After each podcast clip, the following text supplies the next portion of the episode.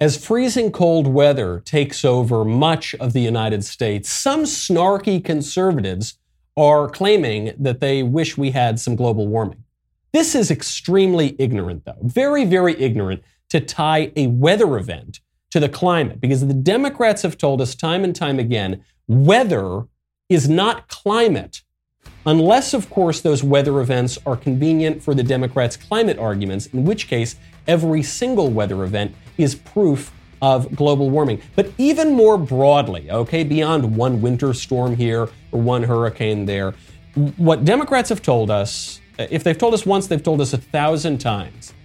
Any weather event whatsoever, whether it's hot, whether it's cold, whether it's dry, whether it's wet, whether it's perfectly temperate, any weather event at all is proof of global warming, okay? And that's just the science. We're going to follow the science all the way down on a whole host of topics. I'm Michael Knowles. This is The Michael Knowles Show.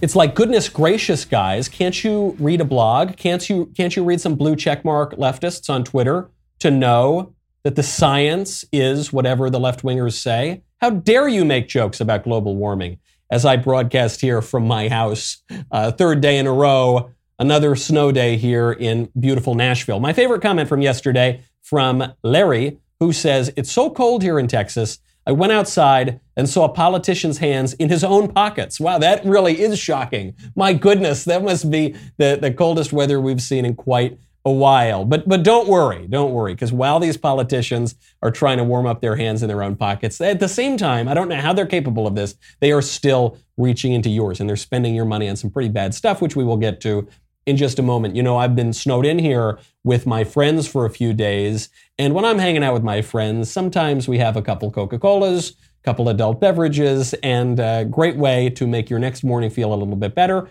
Liquid IV. You know, good people use Liquid IV to rehydrate after sports, after going on a run. Maybe just, you know, to get through all of this incredibly warm weather that we're experiencing, or your normal day to day hydration. But for me, I got to tell you, I sometimes hang out with uh, the guys, you know, as I've been snowed in here, I've been hanging out with my friends, uh, having a couple Coca Colas, a few adult beverages. Liquid IV, great way to have a uh, good next morning. One serving of liquid IV provides the same hydration as drinking two to three bottles of water alone. Contains five essential vitamins, more vitamin C than an orange, and as much potassium as a banana. It's made with clean ingredients, non GMO, vegan, and free of gluten, dairy, and soy. So you're good. I know you're always afraid, gosh, I don't know what's going on in this packet. Totally clean stuff, uh, really, really effective. I really like Liquid IV. It's effective because of cellular transport technology. Do I understand how that works? Not really. But what I do know is it has been proven effective to hydrate you a lot better than just water alone. Grab your strawberry liquid IV or other great flavors in bulk uh, nationwide at Costco, or you can get 25% off when you go to liquidiv.com and use code Michael, M I C H A E L, at checkout. That's 25% off anything you order when you use promo code Michael at liquidiv.com. Get better hydration today at liquidiv.com, promo code Michael. I have long argued that the word science should be banned from political discourse. I, I know there are some conservatives, and this is an, a, an insightful point of view, but I don't think it goes far enough. Some conservatives observe that left wingers abuse the word science. They don't really listen to the science. You know, they manipulate science for their own ends.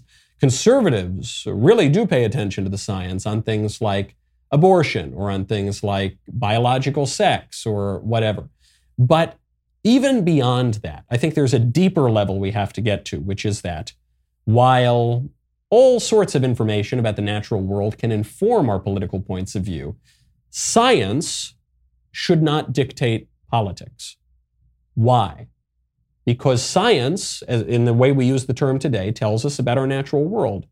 But politics tells us how we want to live, how we want to get along together. It doesn't just take on you know, discrete problems uh, from the, the finite world, but it deals with eternal questions. How shall we implement justice? What is equality? How do we make sense of our liberty? What is our society for? There aren't narrow scientific answers to those questions. Those are questions that require philosophy. They require a culture and tradition. They require theology, because ultimately all human conflict comes down to religious questions. What are we? What are we here for? Where are we going? Using the word science in a political debate is just a trick to cut off the debate. Nobody uses it in good faith, so let's get rid of it. Okay, Democrats have been using science, obviously with the global warming hysteria, but most recently with the coronavirus lockdowns. And then when the scientific bodies say, for instance, that it's perfectly fine to open up schools, there's no evidence that the virus is being particularly transmitted in schools or to teachers or anything like that. What do the Democrats do? They abandon it and they do the bidding of the teacher unions. Ron DeSantis is receiving a lot of pressure right now to reopen the state of Florida. You got a Republican governor. He's done a great job on coronavirus. Uh, he's receiving a lot of pressure, uh, rather, to keep Florida closed, to, re- to reclose Florida e- even after he had opened it, and specifically to keep the schools closed. Ron DeSantis says absolutely not. He's not going to pay any attention to those teachers' unions. We followed the data when we worked to get the kids, get the parents the option to send the kids back, because we had looked at what happened in Europe, places like Sweden and all these other places. And it does not require another $100 billion. The school reopening plan that makes the most sense, if you want to open schools, open them. Open the door. Let them come in and let them learn. And the only reason that that is not happening across this country, like it is in Florida, like it is in a handful of other states, it's one reason and one reason only. Because the Democratic Party puts the interests of education unions and special interests ahead of the well being of our children and of our families. He's absolutely right. There's no question about it. Uh, he is invoking science. I think a lot of practicing politicians have to do this because this is the language that everybody speaks. And so, therefore, you want to appeal to that language. I, I don't fault him for it, but in the long term, I think we need to get away from that and say, wait a second. I don't care what people in lab coats tell me.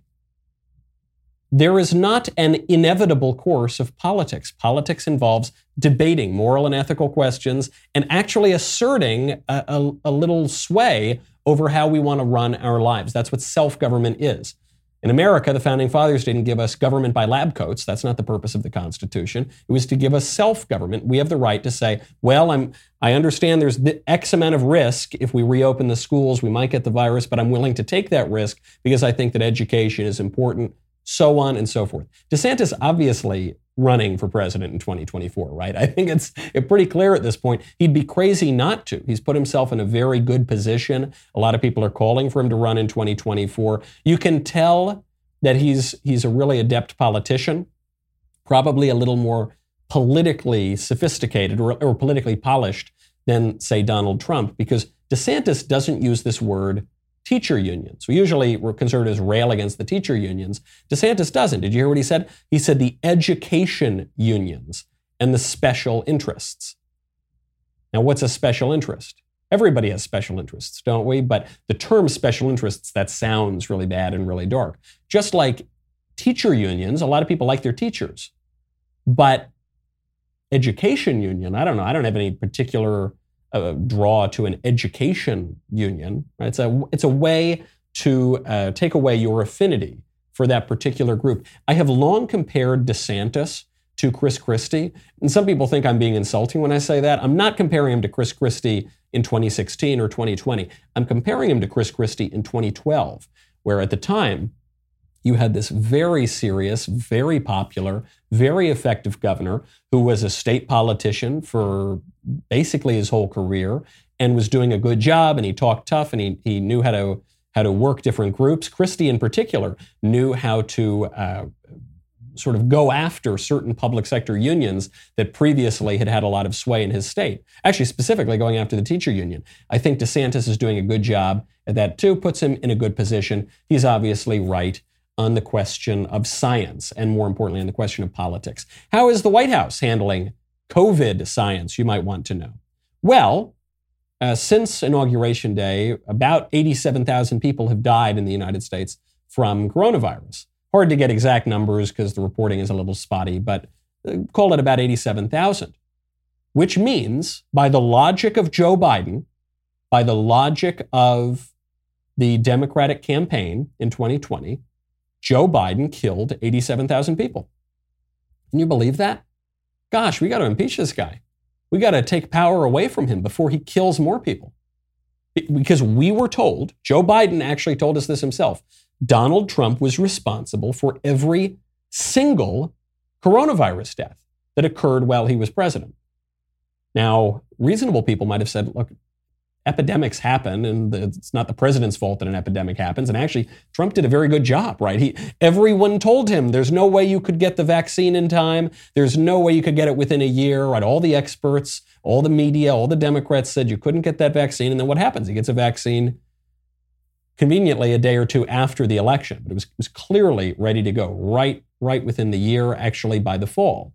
So he did a good job but still biden says all the deaths are his fault. So okay What's good for the goose is good for the gander. Joe Biden is now personally responsible for 87,000 people dying from coronavirus. What are they doing moving forward? How is this vaccine that Trump got us, how is this vaccine rolling out? Well, Kamala Harris says uh, maybe you should lower expectations. I mean, the challenge, Mike, is you know what I explained to the mayors. Um, there was no stockpile, right? It's in many ways no stockpile of of vaccines, right?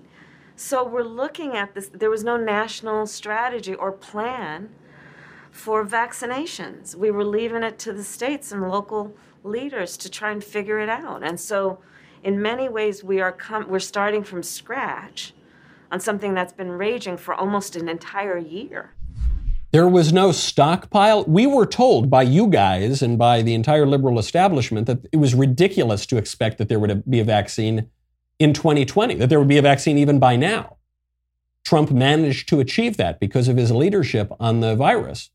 And now you're complaining that what, he didn't leave enough extras?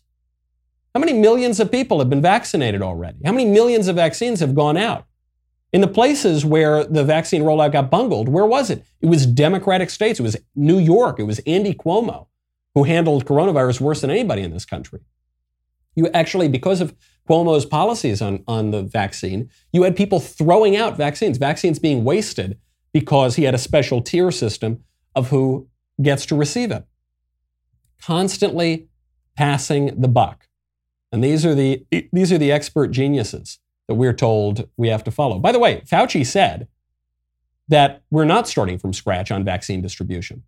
He came, he actually contradicted VP Kamala Harris.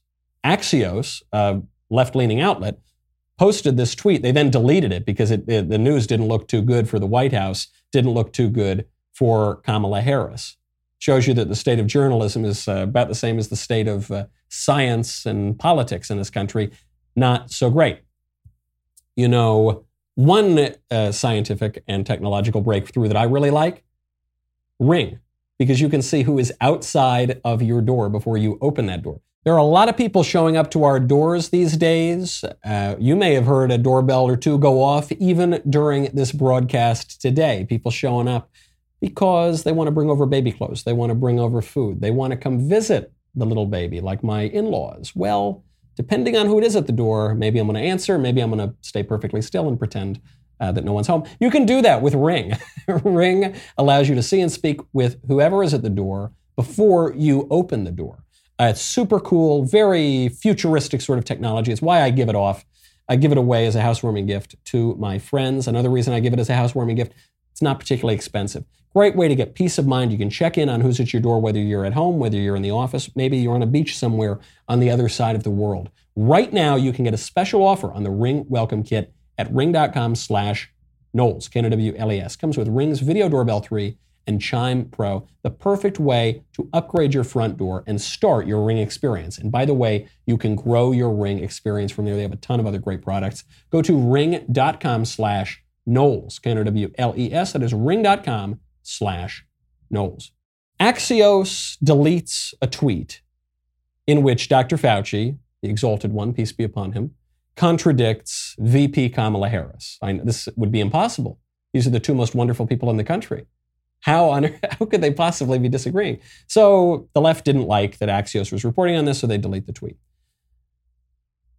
Frankly, Axios is the gold standard of journalism today compared to places like the New York Times or the Washington Post. The New York Times, you'll recall, when covering the Capitol Hill riot, they covered this very sad, the death of Officer Brian Sicknick, and they reported that a Trump supporter bashed Officer Sicknick in the head with a fire extinguisher. Right? This was a, a key piece of evidence in the narrative that was building up about the Capitol riot, leading into the impeachment trial of Donald Trump.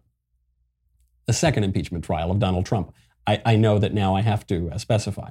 So the New York Times, even though we've known that the, the fire extinguisher story was complete bunk, it wasn't true, no evidence that Officer Sicknick got hit in the head with an extinguisher, they would not retract the story. We've now known this for a long time. They would not retract the story until conveniently right after the impeachment trial of Trump. Drats. They didn't get him. There was, there was no way they were going to convict. Unfortunately, Trump gets to live to see another political day. So the New York Times finally admits the story was bogus. They say, quote, update. New information has emerged regarding the death of the Capitol Police Officer Brian Sicknick that questions the initial cause of his death provided by officials close to the Capitol Police. Okay. But they actually had to rewrite the, the initial article because what we were told was law enforcement officials initially said Mr. Sicknick was struck with a fire extinguisher, but weeks later, police sources and investigators were at odds over whether he was hit and medical experts say he didn't die of blunt force trauma, so therefore, you know, this is according to one law enforcement official. So what is it? Is it official? Is it law enforcement officials or officials close to the Capitol Police? This would seem to matter. You know, it seems like minor details, but when you're talking about the death of this officer during this riot that is being used as the single piece of evidence, this riot, in the impeachment of a former president, that in itself unprecedented. Don't you think you should be specific on the details? But no, it doesn't matter. Doesn't matter. Don't you think when you when you're talking about things? I mean, I guess kind of ties in more broadly to what we're talking about today. Global warming, science, the apocalypse coming upon us, right? We've got 12 years or the world is going to end, the left tells us. Some leftists tell us it's going to end even sooner unless we do exactly what they say and give them the power. But they're never really specific. Is the world going to end because it's going to get a lot colder and we're going to have a new ice age like they told us in the 70s? And that's why we have to give them all this new power? Or is the world going to end because the earth is warming and it's going to be really, really hot? And that's why we have to give them all the same powers? Or is the world maybe not, not exactly warming. Maybe there's sort of a pause going on in the warming. And actually, you know, the polar bears are doing just fine. And actually, the Arctic ice is doing basically just fine. So it's remaining more or less the same as it ever was. But that, that as well is evidence that the world is going to end. We have to give them all this new power. Don't you think the details matter when you're talking about fundamentally reordering society, constitutional government, uh, property rights, all, all all these very important facets of our society, you would think that sort of thing would matter. But, but who would call them out on it? The scientific experts are in bed with the politicians, right? Even just the field of public health itself public, political, health, scientific. Dr. Fauci, a scientist, he's worked for the government for 40 years. How many presidents has Fauci worked for at this point? And the media, of course, part of the liberal establishment too, and totally in bed with the with the Democrats. There was a very important headline in Newsweek. I don't know if you caught it. You know, because I I try to read all the most important news. A Newsweek is reporting, quote, Joe Biden, playing as Luigi, wins in Mario Kart race against granddaughter at Camp David. Whew, man, I was worried there for a second. I was worried the president might lose, or he might he might play as Bowser or something. He might play as Peach. I don't know. I haven't played Mario in quite a while. This is the article. Seriously, I'm not making this. is not the Babylon Bee. Article says, How did Joe Biden relax during his first President Day weekend as president? By playing Mario Kart with his family. During his weekend retreat at Camp David, Biden and his granddaughter, Naomi, that's one of the grandchildren that he's willing to acknowledge. There are other grandchildren, of course, that Joe Biden refuses to acknowledge in a very cruel and callous way, still refuses to acknowledge them all, all these, all these months and years later. Uh, but Naomi, she's one of the nice grandchildren that he will acknowledge, uh, played the racing video game and he won. Naomi shared a video to Instagram that showed Biden competing against her on the arcade GPDX machines, complete with chairs and steering wheels. Biden sat on the right as Luigi and Naomi, as Princess Peach on the left. Okay, I can't, I can't read this anymore. Imagine, imagine what the media would have written about Trump. Idiot Trump, who is lazy and incompetent at his job, wastes time playing video games with Nazi grandchildren. right? Like, I think very that'd be like a soft headline in the Trump administration. But this is just a, the only reason I bring it up. It's kind of funny is is to show you there will not be journalism. The closest thing you're going to get to any reporting is from the right. You're going to get some conservative outlets where we're still permitted, I guess, to broadcast every now and again. But of course, we're, we're siloed, and it, no matter how robust the conservative ecosystem is, Daily Wire does pretty well. But Daily Wire is one source, right, compared to NBC, ABC, CBS, CNN. So, so you, you, you could read a headline that says Daily Wire does well on Facebook. You know, we, we're a big publisher on Facebook. Or we do, you know, Ben Shapiro show, one of the top podcasts in the world. We're, we're catching up. We're getting close. But still, you know, the Michael Knowles show, big show, Andrew Klavan show, what, you know, this Matt Walsh show. These, these are bigger shows. That's one outlet compared to every newspaper, basically, every TV network, basically, increasingly, including the so called right wing ones, every uh, major radio outlet, not AM talk radio, that's still held by conservatives, but the rest gone.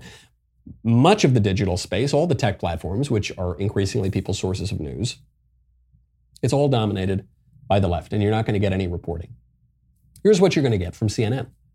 Another bit of breaking news. I don't. This is shocking stuff. Obviously, of great national import. So if you're driving right now, please pull over your car. Headline from CNN: Inside the new president's routine, Oval Office fires and early bedtimes. Joe Biden goes to bed early. Not exactly a man bites dog story. It's, that's actually what they're reporting. They say, quote, unlike his most recent predecessors, night owls who spent the dark hours reading briefing materials, President Obama, or watching television, President Trump. Can you believe that? Even, you know, Donald Trump, even his worst critics should be able to admit the guy's a workaholic. He's working all the time. He's infamous for doing so. But they say, no, you know, Obama's reading and doing important work at night. And, uh, Donald Trump, you know, he's just up watching TV like some idiot at night. By the way, what, what was uh, Bill Clinton doing in those early morning hours? Uh, CNN seems to have left that out. Neither here nor there. We'll talk about it another time. But what CNN wants to report is unlike Trump and Obama, who stayed up late, Biden is more of an early to bed type. Gee, you don't say. our, uh, our senile president is, a, is uh, going to bed a little early. I'm shocked to hear it. And, this is also important, quote, he has expressed a preference for a fire built in the Oval Office fireplace, and sometimes adds a log himself to keep it going. His dogs, two German shepherds called Major and Champ, sometimes join him. This is all just framing, right? I mean, obviously, none of this matters, but all this to say, Joe, we like Joe Biden, right? If Donald Trump had gone to bed early, what would that say? Trump in over his head, lazy, stupid, can't keep up with the job. Trump, he likes fires. Yeah, he likes fire. He's an arsonist, is what he is, right? But Joe Biden does it. Oh, goodness, how sweet. You just picture a grandfather going to bed early, making a nice, nice fire. All, what they're actually doing is just admitting that Trump was right to call Biden Sleepy Joe. He is Sleepy Joe. He gets very sleepy, goes to bed early. Meanwhile, meanwhile, while sleepy Uncle Joe sits by the fire in the Oval Office, warming his hands because it's so chilly out with all that global warming, the cognizant people in his administration are enacting radical policies. We were told that Joe Biden is going to govern like a, a, moderate, you know, he's going to resist the extremes of the party. No, don't worry. In the last days of the campaign and then in the the uh, runoff in Georgia when the Senate control was being decided, they sent moderates like Joe Manchin on TV. Don't worry about this idea there's going to be radical policy under Biden. And then what happens? Well, CNN crafts this idea that Biden is he's this nice, warm, moderate guy sitting by the fire. The actual people who are running the show, the, the bureaucrats, the staffers in his administration, are pushing radical, radical policies. I don't want to end up like Joe, all tired and sleepy and unable to keep my eyes open, which is why, by the way, I am starting to exercise. I've never been much of one for exercising, but then I got Total Gym. And boy, oh boy, do I love Total Gym. I really do. I love working out at home.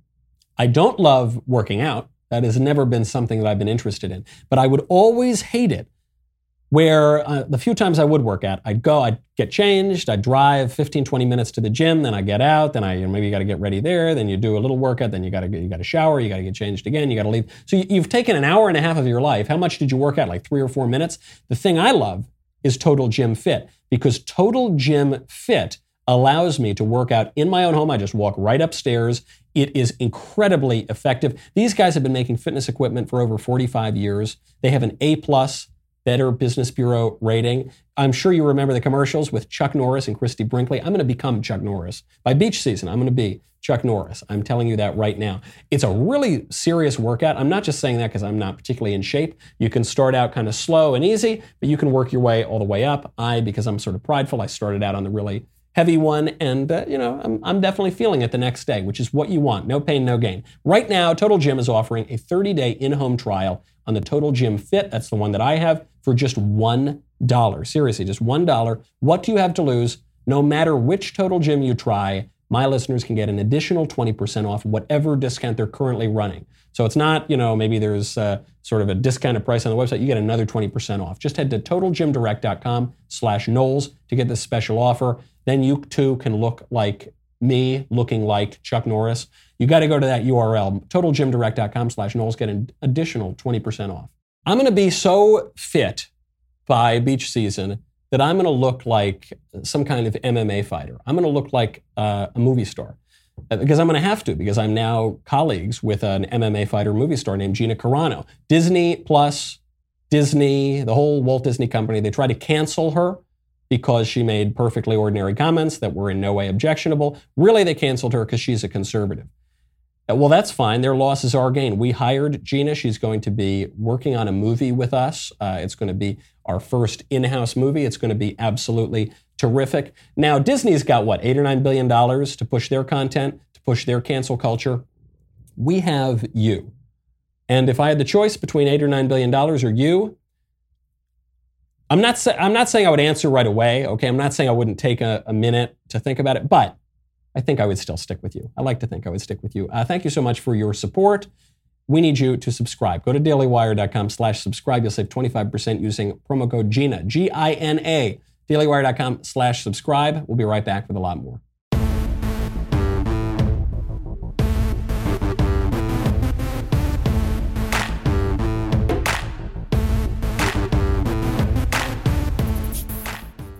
Cozy old Joe, letting his eyelids sort of flutter, falling asleep in the rocking chair by the fire in the Oval Office, and then his administration pushes radical policies. They're pushing them, by the way, through executive orders. Because these policies are so radical, they actually aren't certain that they'd be able to get them through their own legislative majorities. Democrats control the House, they control the Senate. And still, the Biden policies are so radical, they think, I don't know, maybe we won't get Joe Manchin. Maybe we won't get Kyrsten Sinema. Jen Psaki, our favorite current White House press secretary, was asked about executive orders curtailing Second Amendment rights. She couldn't rule it out. What is your timetable for action on what the president calls common sense measures, and what's the realistic hope that you have that they'll pass both houses? Well, we haven't proposed a package at this point, so it's hard for me to make a prediction about its uh, likelihood of passing. Uh, but I will say that the president is somebody throughout his career who has advocated for smart. Uh, gun smart gun safety measures. Um, he has uh, not afraid of standing up to the NRA. He's done it multiple times and won on background checks and a range of issues. Uh, and it is a priority to him on a personal level. But I don't have a uh, a prediction for you uh, or a preview for you on a timeline of a package, and certainly not what it would look like and how it would go through Congress. So she can't tell you anything about a gun control package because they haven't worked out the legislative side of this. But this is personally important to Joe Biden. Joe Biden has already signed how many dozens of executive orders since he entered office. He's obviously not afraid of taking executive action. And She, there, she's unwilling to say that, uh, that we won't get some some sort of action directly from the White House on the Second Amendment. Just as bad, maybe even worse, Jen Psaki is not willing to state the White House's position on money going to the abortion industry, taxpayer money going to the abortion industry. It is sadly the case in America that the abortion industry is able to operate. It is legal in, in most circumstances to have an abortion to kill babies in the womb. But we have something called the Hyde Amendment. The Hyde Amendment prevents taxpayer money from going to abortion services. Now, it's kind of BS because money is fungible. So if, if government money goes to Planned Parenthood, which it does, tr- Trump cut that amount of money that goes to Planned Parenthood, but Joe Biden kicked it back up again. If you give the money to Planned Parenthood and they say, okay, don't worry, we're only going to put this money toward computers and the coffee machines, right? Well, okay, that means that just frees up other money to go to abortion. When you deposit money into a bank account, you don't say, okay, and this money is only going to go to this thing and this money is good. No, it's just a number on a screen and you have the assets that you have and you're going to spend them. But hypocrisy is the tribute vice pays to virtue. We have acknowledged in this country, even Democrats, that we should not force taxpayers to uh, help subsidize the Democrats' satanic schemes to butcher little babies in the womb. Hate that I have to be so blunt about it, but this is, this is how many Americans, myself included, view what they are doing. They are asking us to take our money and put it not just towards something we don't like, not just toward a policy that we disagree with, because in a republic, we're always going to have to have some taxpayer money go, going to things that we disagree with, but to a, a unique case, a uniquely evil policy, the butchering of little innocent babies in the womb, a violation of the right to life, and a, and a pure, perfect violation of the right to life that is not just one issue among many, but the prerequisite for all the other rights. So, Jen Psaki, please tell me, Moderate Joe is going to not force me to pay for baby butchery uh, with my tax dollars. Can't do it. Can this administration right now guarantee, if the American Rescue Plan is passed, that no taxpayer dollars will go to the abortion industry? Which component of the American Rescue Plan are you referring to? I pull it up right here. Uh, a $50 million funding increase for the Title X program, uh, $750 million for global health activities, and billions in funding for community health centers without applying the Hyde Amendment. Well, the president's uh, view on the Hyde Amendment is well known, as you have stated in your question. He also believes that community health centers are a uh, key. Um, part of addressing the pandemic, of ensuring that people in communities uh, have access to vaccines, have access to treatment and information about uh, about um, making sure they're healthy and their loved ones are healthy. So that remains a priority to the president. He's shared his view on the Hyde Amendment. Uh, I don't think I have anything new for you. She's got nothing for you. So, what's so shocking here is not that Joe Biden would change his position according to political winds. That's what Joe Biden is. He is an empty suit. Not surprised on that at all. Not surprised that Democrats would push these policies to spend more money to kill babies. Uh, they've been doing that for decades, and this is just a continuation of that policy. But her answer here to a direct question, and a simple one, which is since the law says you can't spend taxpayer money on abortion, can you guarantee to me that the White House will follow the law and not put money, this taxpayer money toward abortion. She says Joe Biden's view on the Hyde Amendment is very clear. Yeah, I know he opposes the Hyde Amendment. He, he didn't used to, but until, you know, as of five minutes ago, he opposes the Hyde Amendment. Oh, that's fine. But now what you're telling me is the will, the desires of the sitting president supersede the law. Is that it? Trump was a pretty law and order guy. He, he was actually, and for all the media hysteria about it, he actually did follow the rules and he actually did do the things he said he would do, generally speaking. And he was called a tyrant, a fascist, an authoritarian. Here, the spokesman for President Biden is coming out and saying, yeah, the law says one thing, but Joe wants something else. So we're going to do what Joe wants. Or at least we're not going to guarantee that we're going to follow the law. Who cares about the law?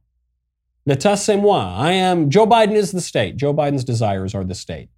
And a flagrant disregard for law. So the reporter to his credit, very good reporter. He follows up on this question. Jen Psaki, because she's not very good at her job and because she's defending the indefensible, she's got nothing. Follow up on that. Can you guarantee Americans who don't want their tax dollars, pro-life Americans who don't want their tax dollars, funding abortion? Can, Well- you, can the administration guarantee those tax dollars won't fund Well, abortion? I, I think, Owen, as I've just noted, three quarters of the public supports uh, the components of the package, wants to see the pandemic get under control, wants to see people put back to work, vaccines and arms. So I think that answers your question. Okay, we're going to move on. So, on one hand, obviously, this does not answer his question. He's saying, Can you guarantee that they're going to follow the law and not give the taxpayer money to abortion? And she says, Look, three quarters of Americans want there to be a package. You say, Okay, that has absolutely nothing to do with my question. She goes, I think that answers the question.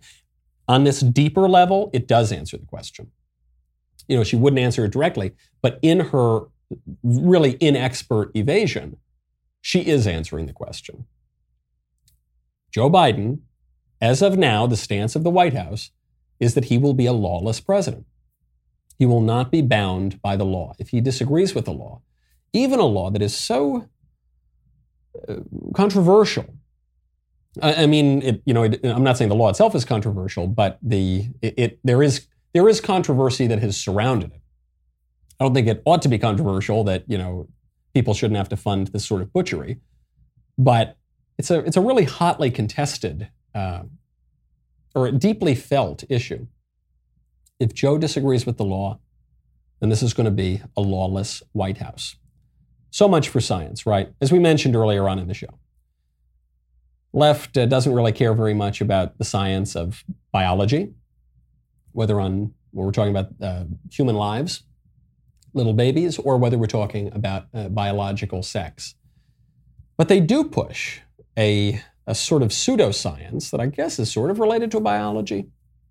They're pushing a very radical form of race science.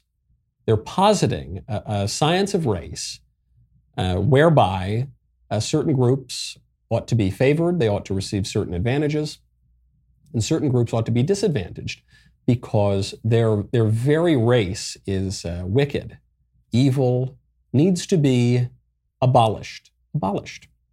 The principal of East Side Community School in New York sent out a graphic to his uh, community detailing the eight types of whiteness.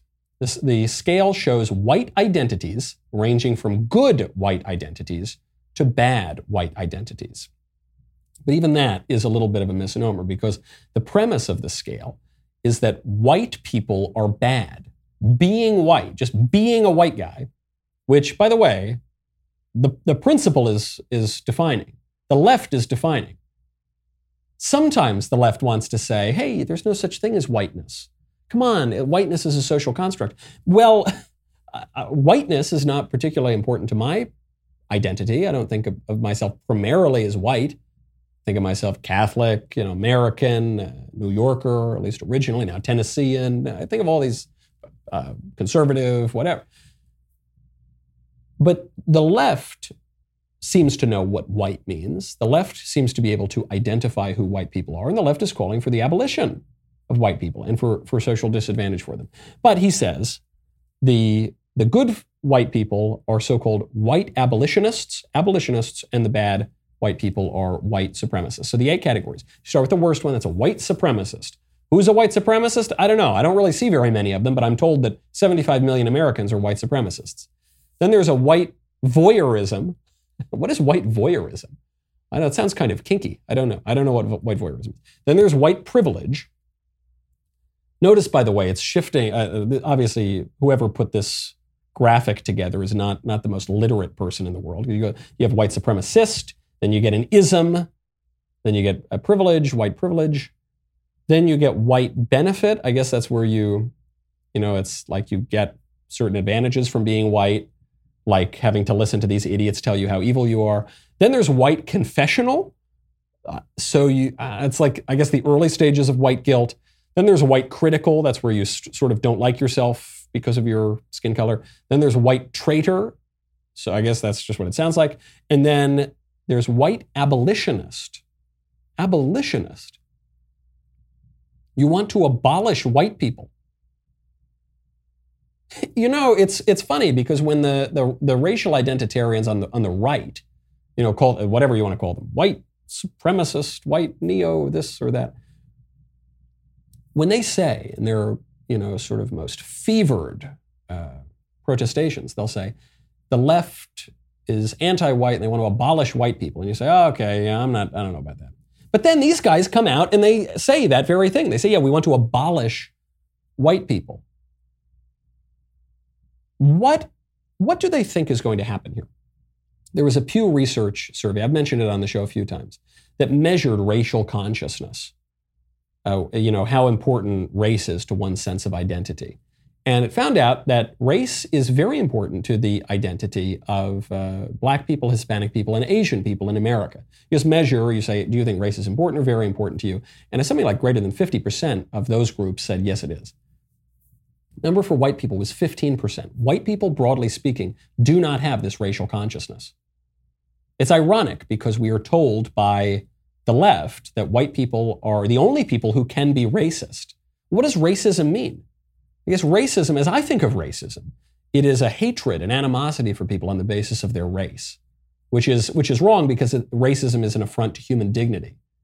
But the way the left defines racism, it's sort of like it, it's completely divorced from reality because racism is apparently only held by people who, who have, statistically speaking, the least racial consciousness of anybody in the country.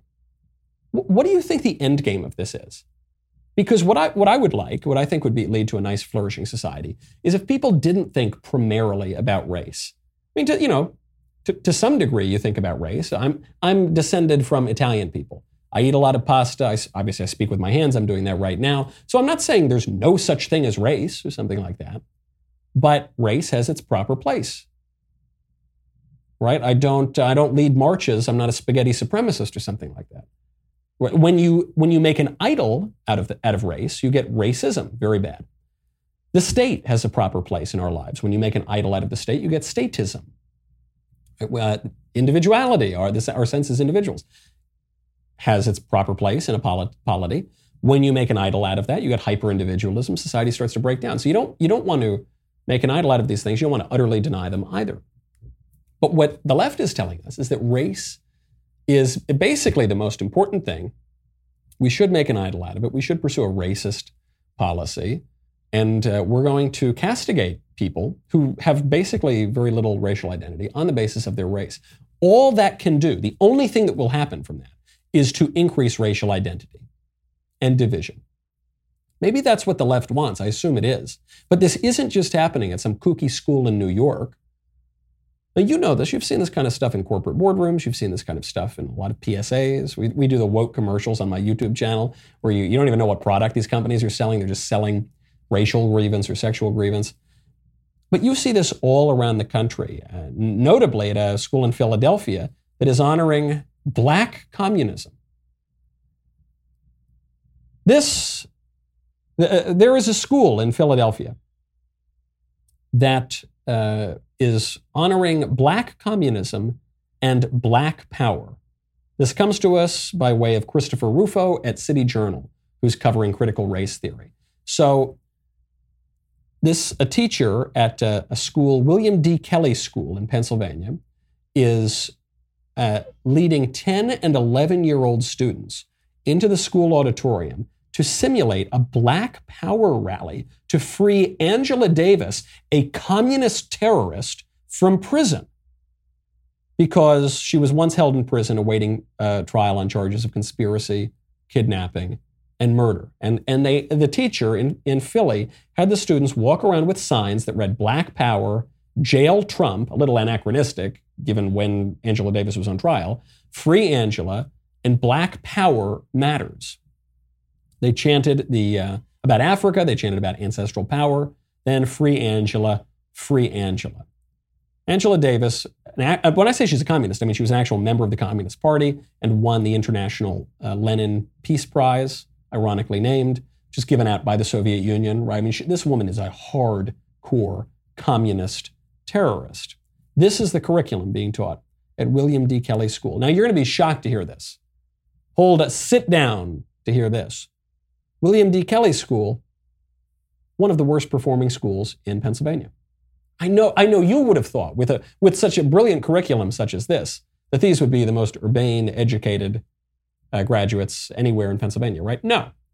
Uh, William D. Kelley School has just 3% proficiency in math by sixth grade, 9% proficient in reading. By graduation, only 13% of uh, students who graduate from this school will have achieved basic literacy. Now, obviously, this school should be shut down.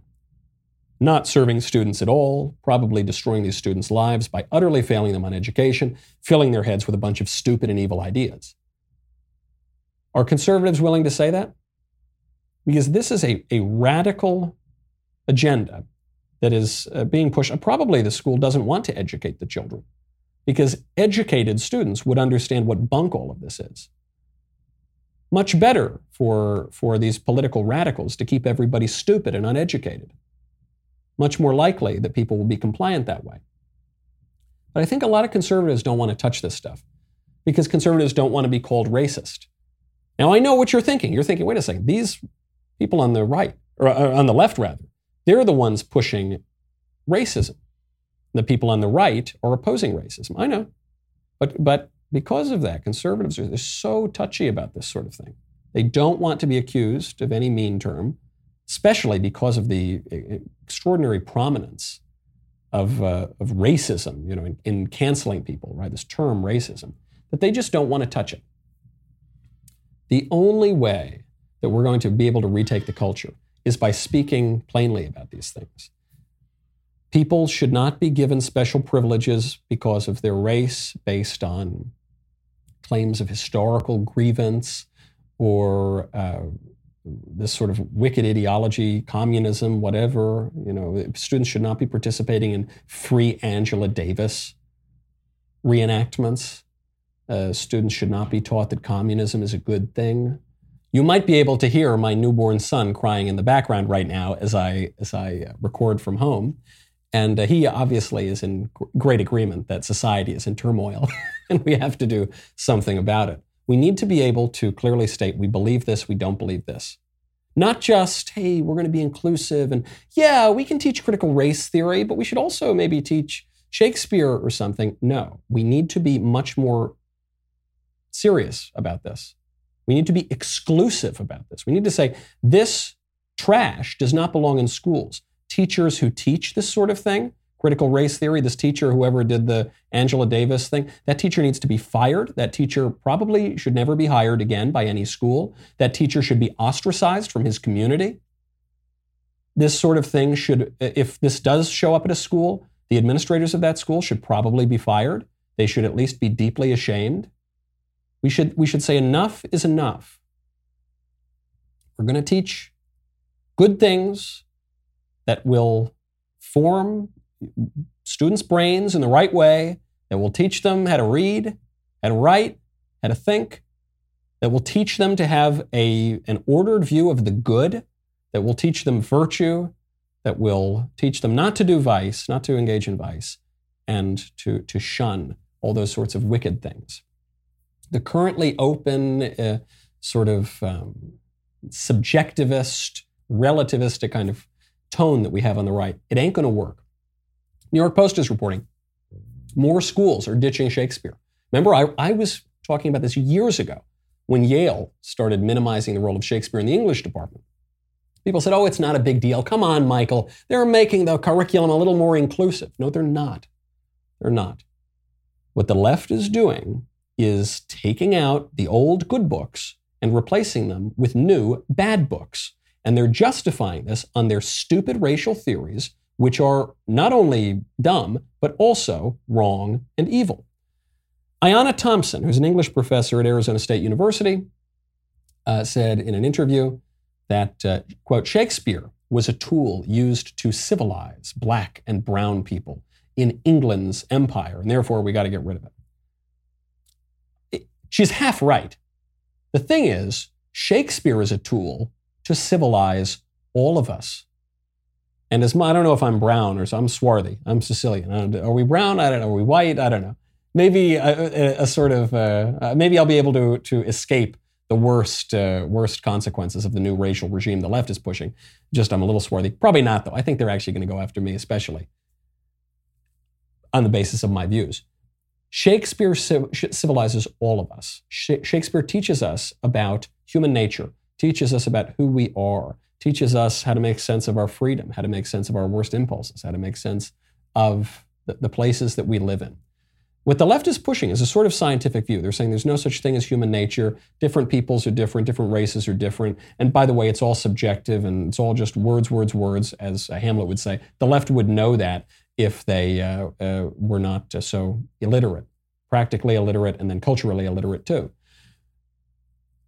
What the right is pushing, what conservatives advocate, is a much more serious scientific view, meaning there is objective reality. There is such a thing as human nature. We all share that human nature, and we need to come to understand that.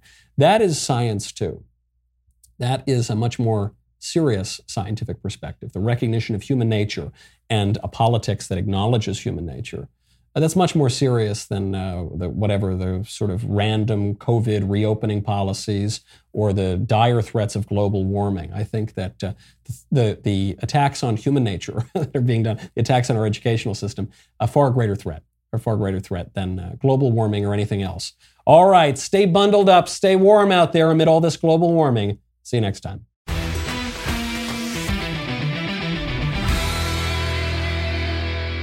If you enjoyed this episode, don't forget to subscribe. And if you want to help spread the word, please give us a five star review and tell your friends to subscribe. We're available on Apple Podcasts, Spotify, and wherever else you listen to podcasts. Also, be sure to check out the other Daily Wire podcasts, including The Ben Shapiro Show, The Andrew Klavan Show, and The Matt Walsh Show. The Michael Knowles Show is produced by Ben Davies. Executive producer, Jeremy Boring. Our technical director is Austin Stevens. Supervising producers, Mathis Glover and Robert Sterling. Production manager, Pavel Vidovsky. Editor and associate producer, Danny D'Amico. Audio mixer, Mike Coromina. Hair and makeup by Nika Geneva. And production coordinator, McKenna Waters. The Michael Knowles Show is a Daily Wire production. Copyright Daily Wire 2021. On the Matt Walsh Show, we talk about the things that matter, real issues that affect you, your family, our country, not just politics, but culture, faith, current events, all the fundamentals. If they matter to you, come check out the show.